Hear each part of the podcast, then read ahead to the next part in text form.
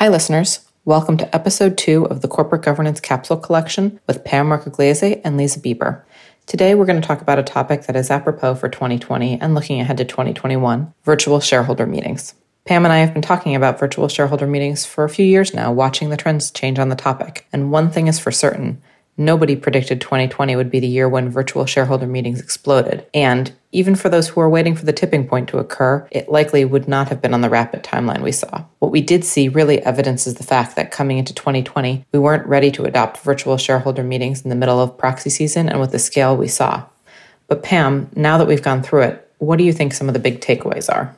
I think the first big takeaway is that it worked, or at least it mostly worked, and that companies were able to pull off their shareholder meetings virtually. Largely, all the right proposals got voted on. Most of the people who were supposed to present them were able to present them.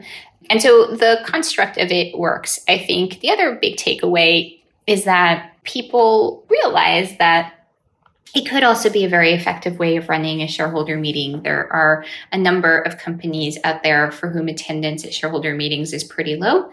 And this can be a much more efficient way of running the shareholder meeting and of communicating with shareholders.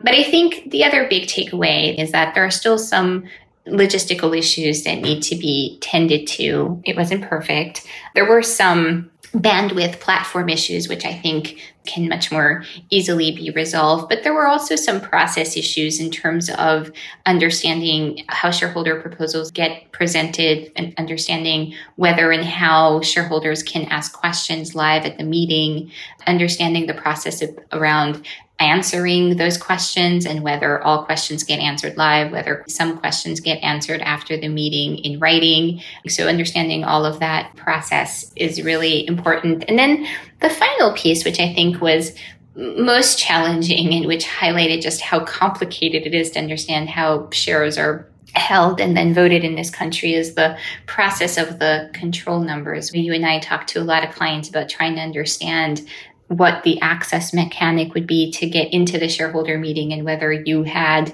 as beneficial owner of shares, the right control number that not only let you into the meeting, but also allowed you to then talk at the meeting or vote at the meeting.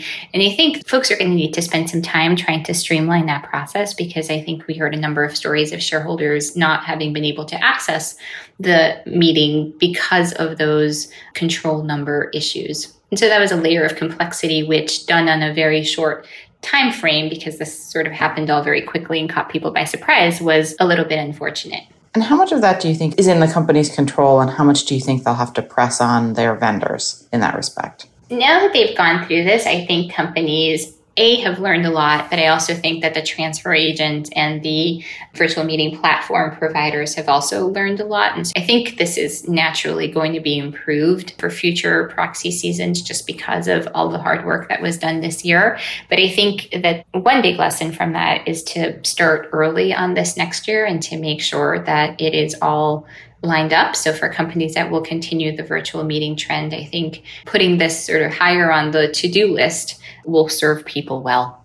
You hit upon a really interesting point, and that is are we going back to this? Do you think that there's been a groundswell now that we know that it works, now that we've worked out some of the kinks, now that I think in some ways companies have found that they are really able to show their culture and their kind of company personalities even through a virtual platform and it comes across?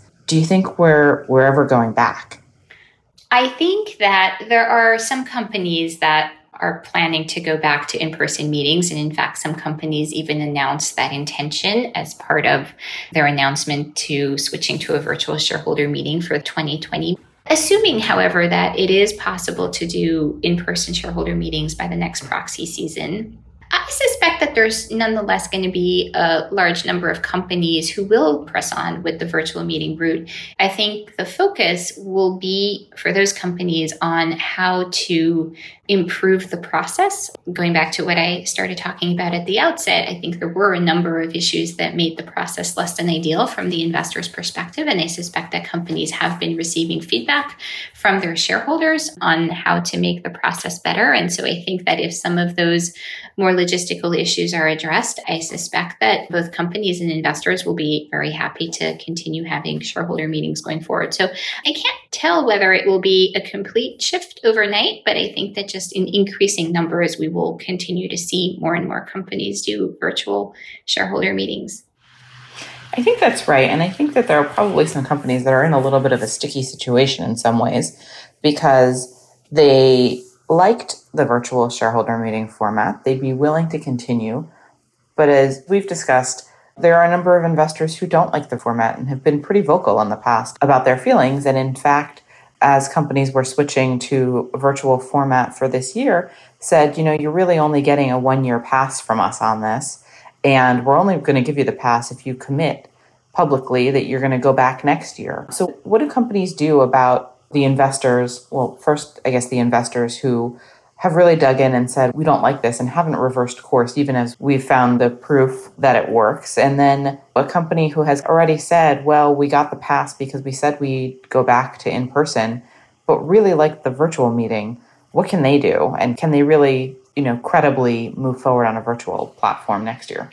I think this one is going to come down to communication. I think the company should really just take to heart the feedback they have gotten and are getting, will continue to get from their shareholders in terms of how the annual meeting went. And that will give them a good steer. I think for those shareholders that expressed the view that they were not in favor of it, I guess the question that I have in my mind is whether they reverse themselves depending on how their experience went. That may have been, to a certain extent, a reflection of historical views and historical policies, but having lived through it, I wouldn't be surprised if some of them relax those views as well. I mean, we certainly saw some of that relaxation with the proxy advisory firms who some of them were not particularly in favor of this and certainly allowed it for this year, having seen that there weren't any catastrophic failures on this front, they may be inclined to just continue with those views going forward. So I think it was just a great experiment for everybody to see how this plays out and have concrete data on which to ground their views. And I don't think it's inconceivable that some of those shareholders will actually change how they view virtual shareholder meetings. I think that's right. I think it'll be really interesting to see whether we get kind of a begrudging acceptance at the beginning of proxy season so companies can kind of feel comfortable with their planning or whether they're just going to have to go along with it. If there's a significant groundswell next year where they're not really in a position to criticize thousands of companies that are continuing on with virtual shareholder meeting or maybe even hundreds of companies but the companies are making a choice that works for them and works for their stakeholders and there's an element that it might be difficult to oppose that so that'll be an interesting wait and see kind of moment for us but speaking of next year, if you had just a couple of key things to talk to companies about, you mentioned planning early. What does that look like? What are like the number one things that council and, and companies should be doing this fall in order to prepare for a virtual spring?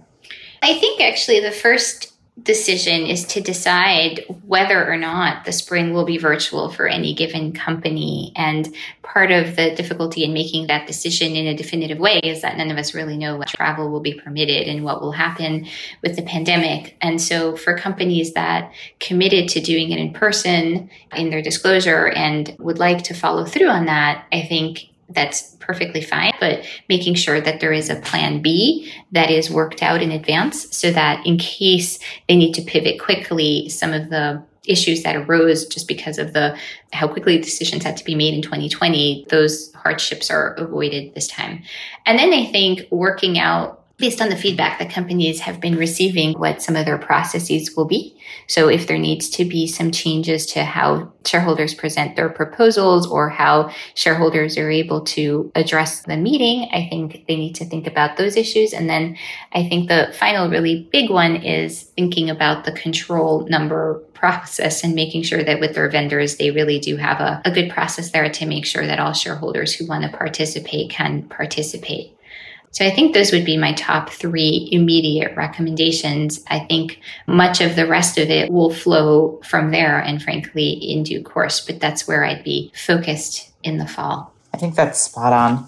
And with that, I think there's nothing more that we could really do or say for a company on that topic right now. And so it's been a joy, as always, to talk to you about governance issues. And we thank everyone for listening today.